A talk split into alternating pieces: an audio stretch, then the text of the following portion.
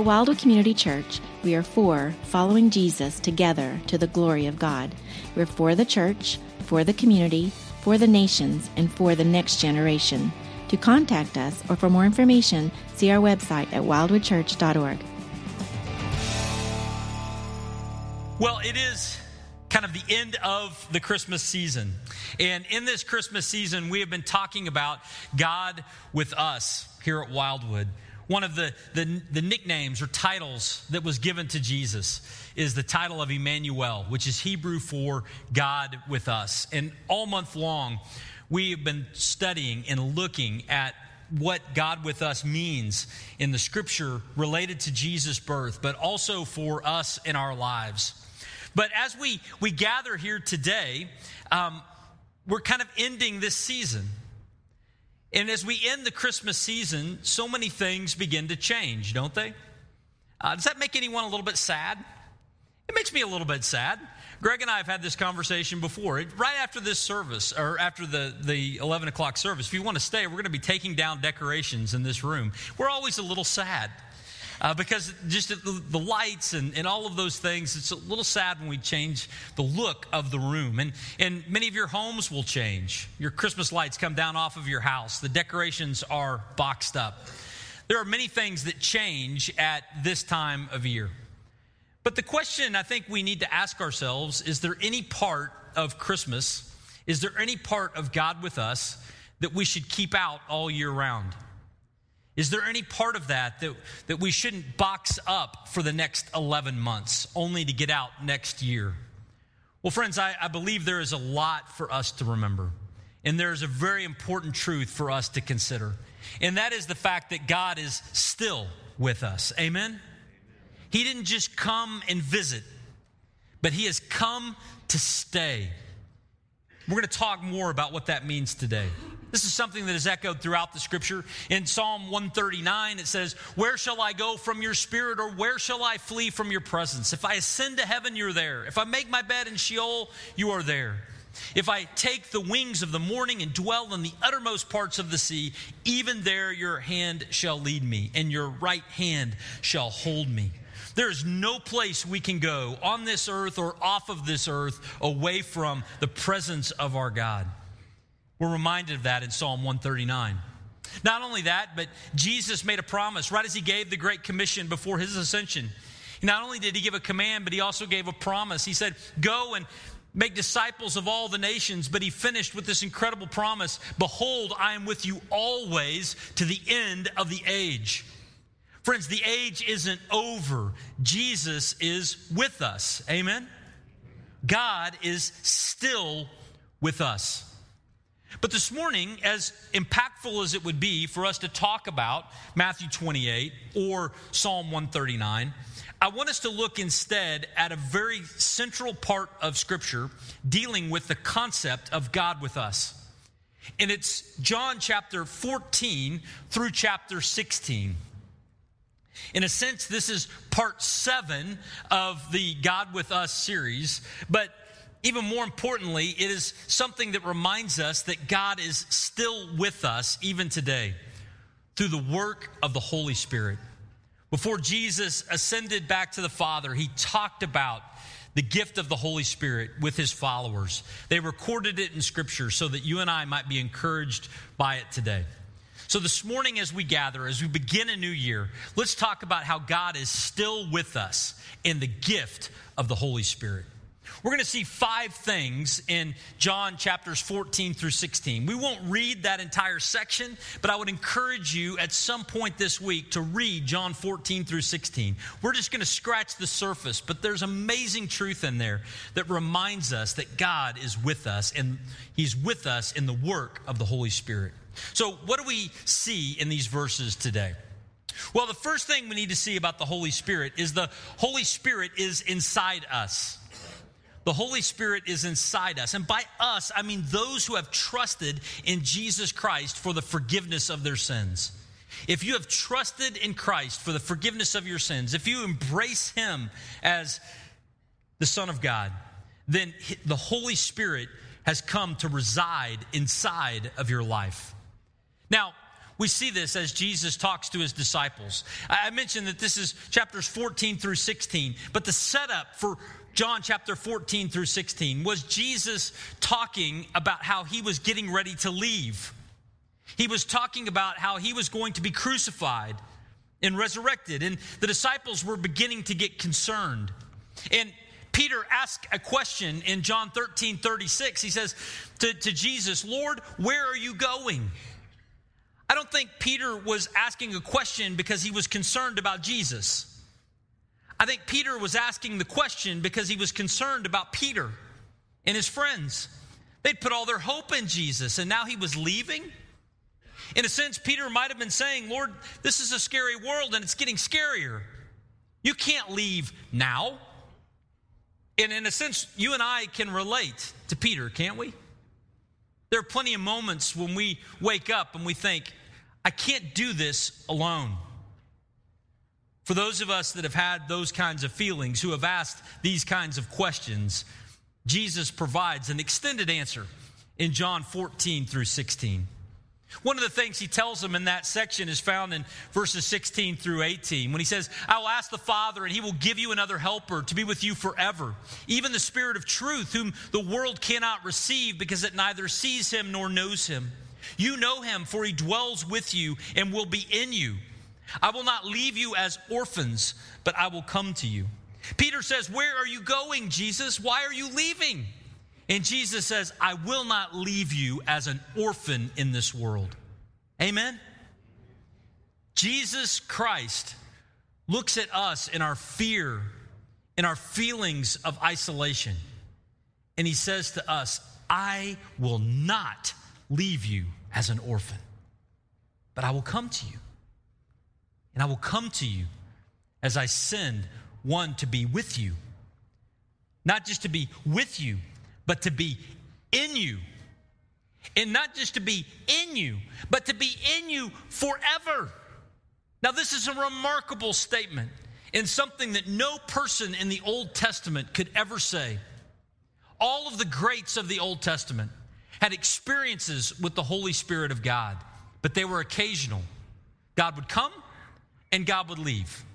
God would come and God would leave. Or his presence was situational. The glory of the Lord was in the temple in one city, in one location.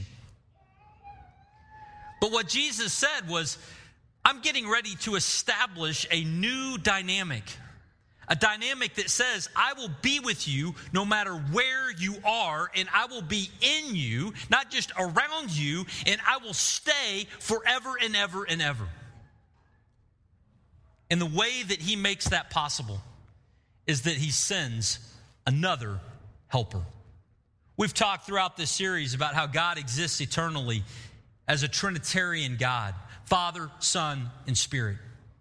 Three persons, one God. And what Jesus says is, when I go, I'm going to send to you the third member of the Trinity, the Holy Spirit, to dwell in you forever. Now, that is an amazing, amazing statement. I also think it's, it's, it's wonderful how he describes the Holy Spirit here. He doesn't just say Holy Spirit, he says what? Helper. He says helper. What does that word imply? Well, it implies someone who helps. Not someone who takes us out, not someone who knocks us out, not someone who slays us, but someone who comes alongside us to encourage our soul, to empower us to do the things that God has called us to do, that reminds us of truth. The Holy Spirit here is, in a very personal way, described as a helper who will come and reside within us, who will come alongside us, and who will never leave. Jesus said, I'm not going to leave you as an orphan, but I'm going to, to establish this dynamic in your life. And this is not something for everyone. The, the, those who are in the world who have not received it do not receive that gift. But if we have trusted in Christ, the gift of the Spirit is for us, and His Spirit has come to reside within us, the Holy Spirit inside us.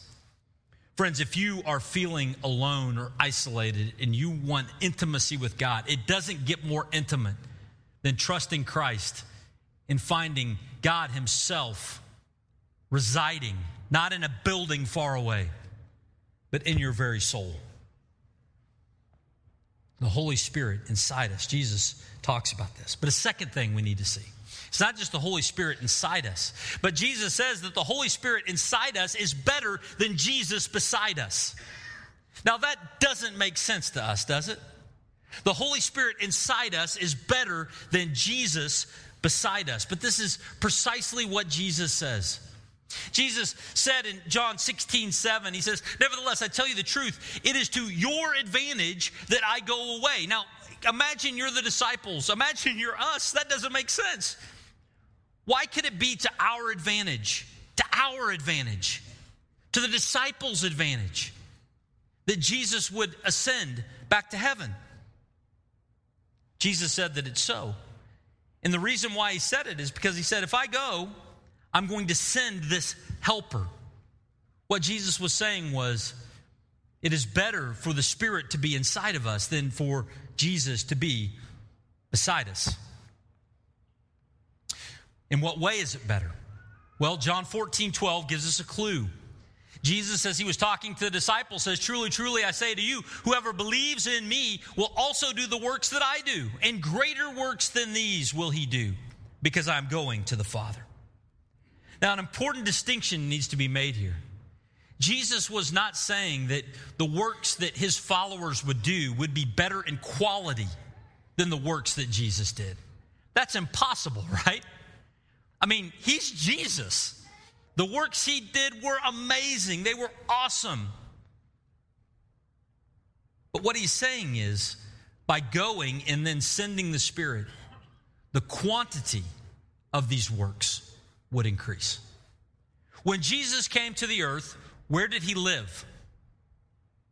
Serious question. Where did he live? I mean, we don't have to give the address. Get, get close. Yeah, Nazareth, in Israel in Galilee. He spent time in Jerusalem. He was born in Bethlehem. All those places are, are very close to one another. They're, they're kind of like in the state of, we think of the state of New Jersey. That's about the size of Israel. Jesus spent his earthly life there. That means that if you lived in South Africa or you lived in Oklahoma at that time, God was very far away in one location in the Middle East. But when Jesus ascends and then sends his spirit, not just into the hearts and lives of the 12, but into the hearts and lives of all who trust in him, guess where the work goes? Everywhere. Everywhere. So that when Peter stands up and speaks at the day of Pentecost, 3,000 people believe. So that when the disciples are, are living out their ministry and traveling around the Mediterranean, Jesus is going with them through the work of the Spirit. And when you and I operate and live our lives inside of Norman, Oklahoma, guess who also is here? Guess who also is at work? The Holy Spirit of God is working through us. And so we're reminded that it is, it is better for Jesus to ascend and for the Spirit to come. But two things I want to just point out here. One, one of the things that we, we might say is, well, if, if that's what's happened, what is Jesus doing now? What is Jesus doing now? I mean, if Jesus has ascended, is he retired? No, he's not retired. He's, he's risen. He's not retired.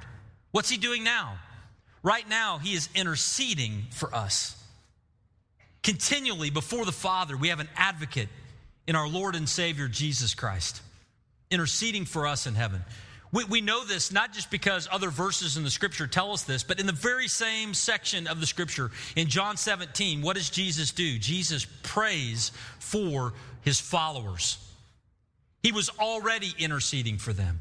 It was as if to say, I'm going to go and, and, I'm going to give you a preview of what I'm doing in heaven. I'm going to pray for your unity. I'm going to pray for your impact. I'm going to pray for your souls.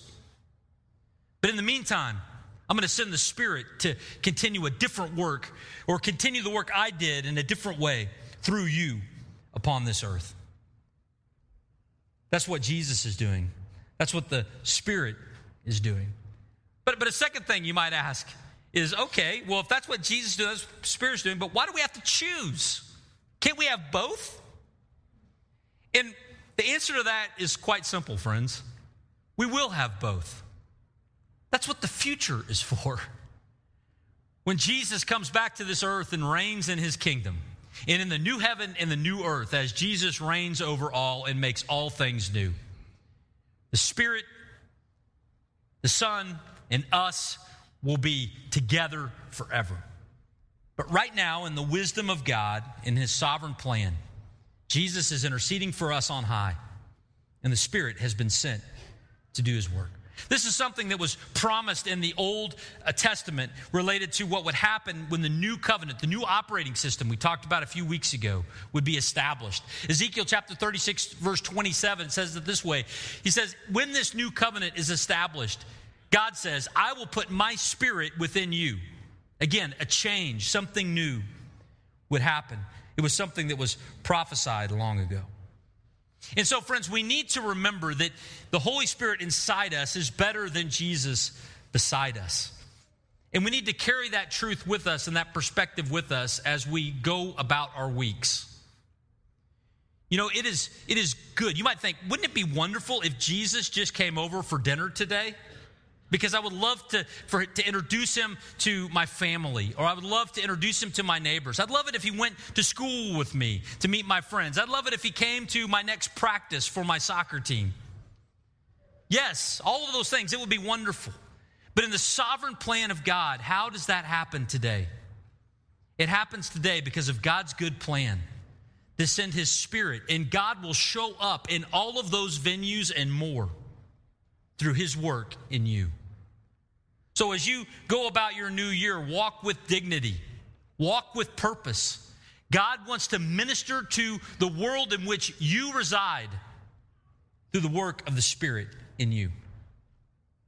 The Holy Spirit is inside us, and the Holy Spirit inside us is better than Jesus beside us. But a third thing we learn about the Spirit inside of these verses is this the Holy Spirit inside us guides us to truth. The Holy Spirit inside us guides us to truth. I, I love what is said by Jesus in John 14, 17. He, he calls the Holy Spirit the Spirit of truth. The Spirit of truth. He is not a spirit of error, He is a spirit of truth. Meaning, whatever the Spirit does, is accurate. Whatever the Spirit leads towards is the truth and the way. This gift that, that Jesus has given, this helper that is to come, is serving us and encouraging us and coming alongside us by pointing out truth. Now, for the disciples, this had a, a particularly interesting application. Uh, Jesus said, The Spirit will teach you all things and bring to your remembrance all that I have said to you. You know, the Gospels were not written immediately, these are not videotapes. These were things that were written decade or two after the events transpired. And so some have, have said that, and they have said, well, that means that they must be full of errors. That's a long enough time for some myths to develop. But there's problems with that view. First of all, the problem is that it wasn't others who wrote these things down, eyewitness accounts delivered us the truth of Jesus. But the second thing that is forgotten in this is that God made a promise that his spirit would guide these men, disciples, to accurately relay the important truths about Jesus' first coming. The Spirit would bring to their mind the important things that they were to share. And with amazing clarity and amazing consistency, without the benefit of videotapes, they recount for us the work and ministry of Jesus Christ so that you and I might be benefit might, might benefit from it today. The Holy Spirit did that. But guess what else the Holy Spirit does? Not just preserving the scripture and delivering it to us, but also, friends, at work in us who the Spirit, where the Spirit resides, at work in us, guiding us also into the truth. When the Spirit of truth comes, He will guide you into all truth. Friends, this is an amazing, amazing statement. God has not just given us Scripture, that would be awesome. But He's also given us His Spirit to help us make sense of the Scripture. Have you ever had a thought, you know, I don't know that I could read and really understand the scripture? You know, I'll, I'll, leave that to the professionals. I'll come on Sunday and have somebody else tell me what this means. That's, that's really a thought that, that we can have from time to time. But when we think that way, we are minimizing the work that God has promised to do in our souls. And that is to give His Spirit to guide us into an accurate understanding of His truth. Now, this doesn't mean that every sense, every inclination that any Christian has about the Scripture is accurate. We're, we're sinful people, right? And there is value in us getting together and talking about it and comparing our understanding and study of Scripture so that collectively God might guide us as a church to a greater understanding of His truth. But we do not do even that work alone. God has given his spirit to guide us into truth. Now, doesn't that encourage you to, to, to, read and study scripture? I mean, this is that time of year where you're probably making some New Year's resolutions. And I'm guessing that a few of you have made some resolutions to, to, to grow in your faith this year and maybe have some kind of a, a, a reading the Bible plan application wait, awaiting you in the days ahead. I know I, started another year long Bible reading plan just this morning. You, like me, might be doing that same thing. Doesn't it encourage you to read the scripture knowing that the Holy Spirit is right there along with you to help you understand it? We're not just reading words on a page, God shows up and guides us into the truth. That ought to cause us to, to pray as we sit down to study and saying, Lord, guide me into an understanding of your word today, that I might know you more and more and more. I got to tell you, it also gives me great confidence as a, as a preacher. You know, when I stand up here, it's not just me trying to explain stuff.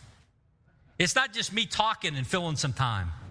But I actually believe that as you come to know Jesus and you trust in Him, that His Spirit resides in you. And as these words are shared and reflected on, hopefully there's work that is happening on the interior of your life. And evidence of that is I'll stand up and preach, and people will come forward and say, Pastor, my heart was encouraged this way. And I'm like, I didn't even say that, but amen. How is that possible? It's possible because God is at work. His Spirit resides in us and guides us into truth. That ought to give us confidence to open His Word to read it and to study it, knowing that He is there with us in the process. The Holy Spirit inside us guides us to truth. But there's a, another thing that the Spirit does that Jesus reminds us of. And that is that the Holy Spirit inside us points others to Jesus. The Holy Spirit inside us points others to Jesus. What does the Spirit do? The Spirit exalts the Son, the Spirit exalts Jesus. The Spirit doesn't exalt the Spirit. Would be appropriate. The Spirit is, is very God also, but the Spirit's work highlights the Son.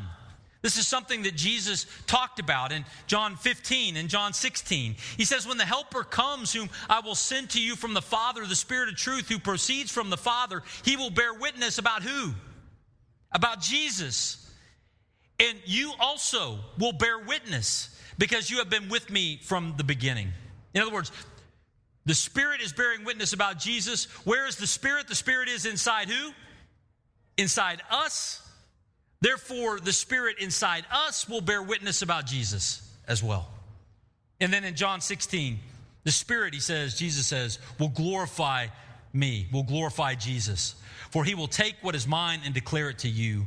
All that the Father has is mine. Therefore, I said that he will take what is mine and will declare it to you. The Spirit gives testimony and witness to the Lord Jesus Christ that he might receive the glory and the honor. Now, this ought to remind us of a very famous verse in Acts 1 8. What did Jesus say before his ascension to his disciples? You will receive power when what comes? When the Holy Spirit has come upon you, and you will be what? My witnesses in Jerusalem and Judea, Samaria, and the ends of the earth. What was Jesus saying? Jesus was connecting the dots to what he had told them about 40 days prior when he said, This is what the Spirit is going to do. The Spirit is going to come and permanently reside within you, and the Spirit will be reminding you about me, and the Spirit will be glorifying me so that those around you will be pointed to me. So Jesus said, as a promise to the disciples, When my Spirit comes, you can't help but give testimony to me because your identity, your hope, is anchored in me. This is God's plan, and He sent His Spirit to guarantee it. How is the word going to go to the ends of the earth? The word goes to the ends of the earth as we share it. But we don't share it alone and we don't share it without power. We share it as the Spirit works in and through us. Warren Wiersbe has a, a, a, great reflection on this when he says this. He says, Sometimes we hear people pray, Lord, send your spirit to speak to the lost. May the spirit go from heart to heart. Such praying is no doubt sincere, but is it biblical? The spirit does not float in some ghostly way up and down the rows of a church building, seeking to win the lost. The Holy Spirit works through the people in whom he lives. When the Holy Spirit came at Pentecost, he empowered Peter to preach, and the preaching of the word brought conviction to those who heard. Now, you might think, wait a minute, this is an exaggeration. Okay, maybe in a little bit, but the point is rock solid. The point is, God sent the Spirit to reside in our hearts so that when we open our mouths, if we are faithful to that calling, we will talk about Jesus, and the Spirit will do this amazing thing that as we talk about Jesus and give testimony to Him, God will be at work drawing other men and women to Himself because that is what the Spirit does. You know, oftentimes we are shy or hesitant to share our faith with others because we just think, well, I don't have the words or I'm not smart enough we, we hesitate in different ways because we look only to ourselves. Jesus told the disciples, hey, amazing things, greater things than these are going to happen through you. But they will happen through you, not because of you, but almost in spite of you. Because my spirit will be at work drawing men and women to myself. You just be faithful and allow me to work. How would it change the way that you share your faith in 2023 if you knew that God was at work? Well, friends, we know that God is at work because His Spirit is inside us and His Spirit is drawing and pointing people to Jesus. The Holy Spirit inside us points others to Jesus. Let's live like that's true and share this great hope with the world around us. But there's a, a fifth point, a fifth thing that Jesus says. Not just that the Spirit is going to point others to Himself, but Jesus also says this He says the Holy Spirit inside us will empower us to follow Jesus. The Holy Spirit inside us will empower us to follow Jesus. It's important for us to see chapters 14, 15, 16, and 17, really, of John as really being one con- coherent unit of thought. Because oftentimes we kind of X-Acto knife out the beginning of John 14. Beginning of John 14 says, you know, hey, I am the way, the truth, and the life. No one comes to the Father except through me. He is inviting them, reminding them to keep trusting in Him. And in my Father's house, Jesus says, there are many rooms. If it were not so, I would not tell you. In other words, we're going to be together again one day. I'm going to send you the Spirit now, but we're going to be together again later. But also in chapter 15, Jesus gives this amazing message that oftentimes we disconnect from the other parts.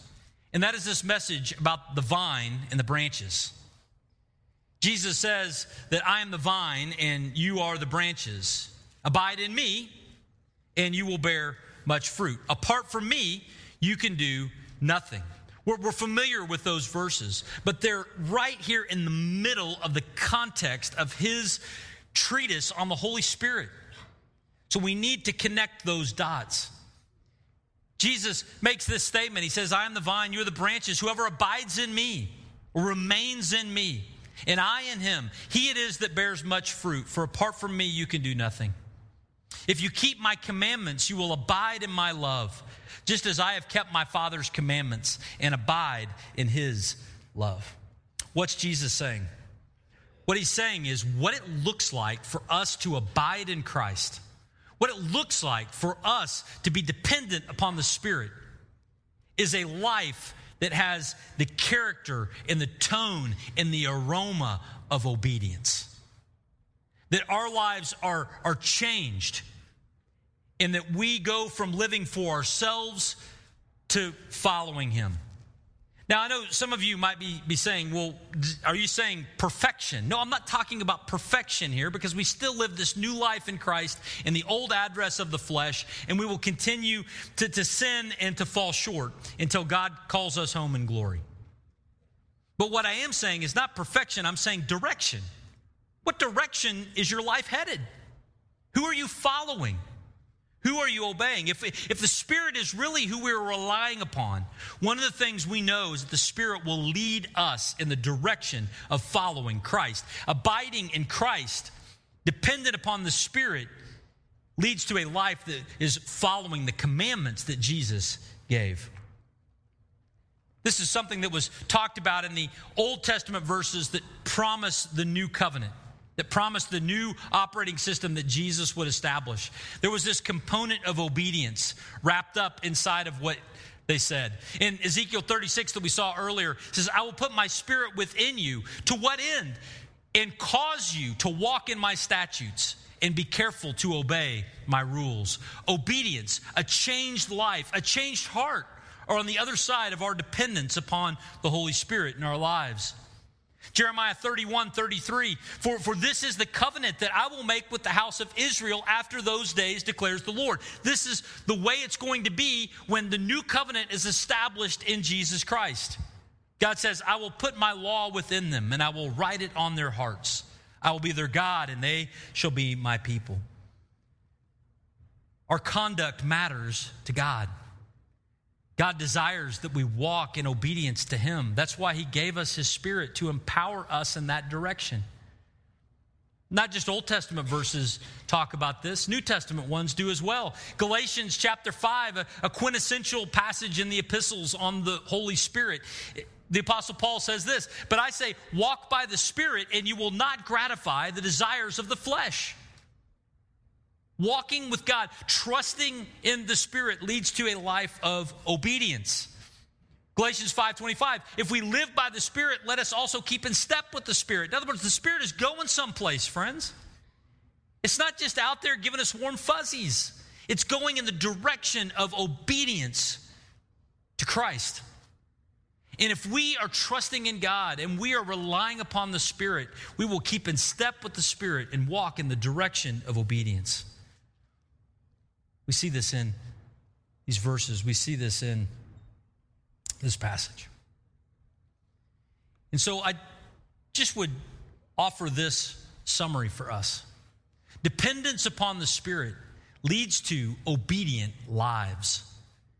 Dependence on the Spirit leads to obedient lives. It affects our actions, not just our affections. When we talk about something like the Spirit, we, we, we, often think, well, that just makes me feel better.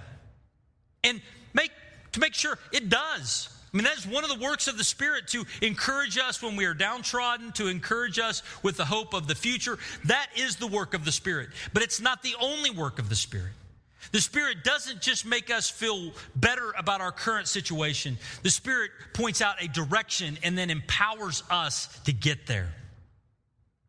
Dependence upon the Spirit leads to obedient lives. And so I just would say to us as we begin this new year?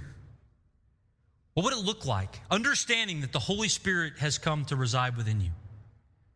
What would it look like for you to walk with God in dependence and in obedience, believing that His Spirit can empower you to do what you previously thought impossible? You might think, I can't walk away from that temptation. I can't walk away from that pattern of living. God, Jesus would say, there is another way. Not in yourself, but in my power. Jesus says, I will give it to you. And, and that power comes, again, not to slay us, not to knock us out, not to take us out. That spirit comes to be a what? A helper, to come alongside us, to encourage us, to remind us of truth, and to empower us to walk that way. But as it does that, we have to respond.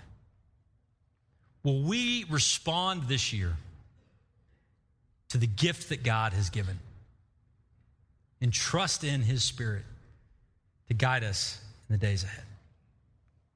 Friends, God is still with us. Can we say that together? God is still with us. Let's pray. Lord Jesus, thank you. Thank you for this, this day. Thank you for the opportunity to open your word and to study it.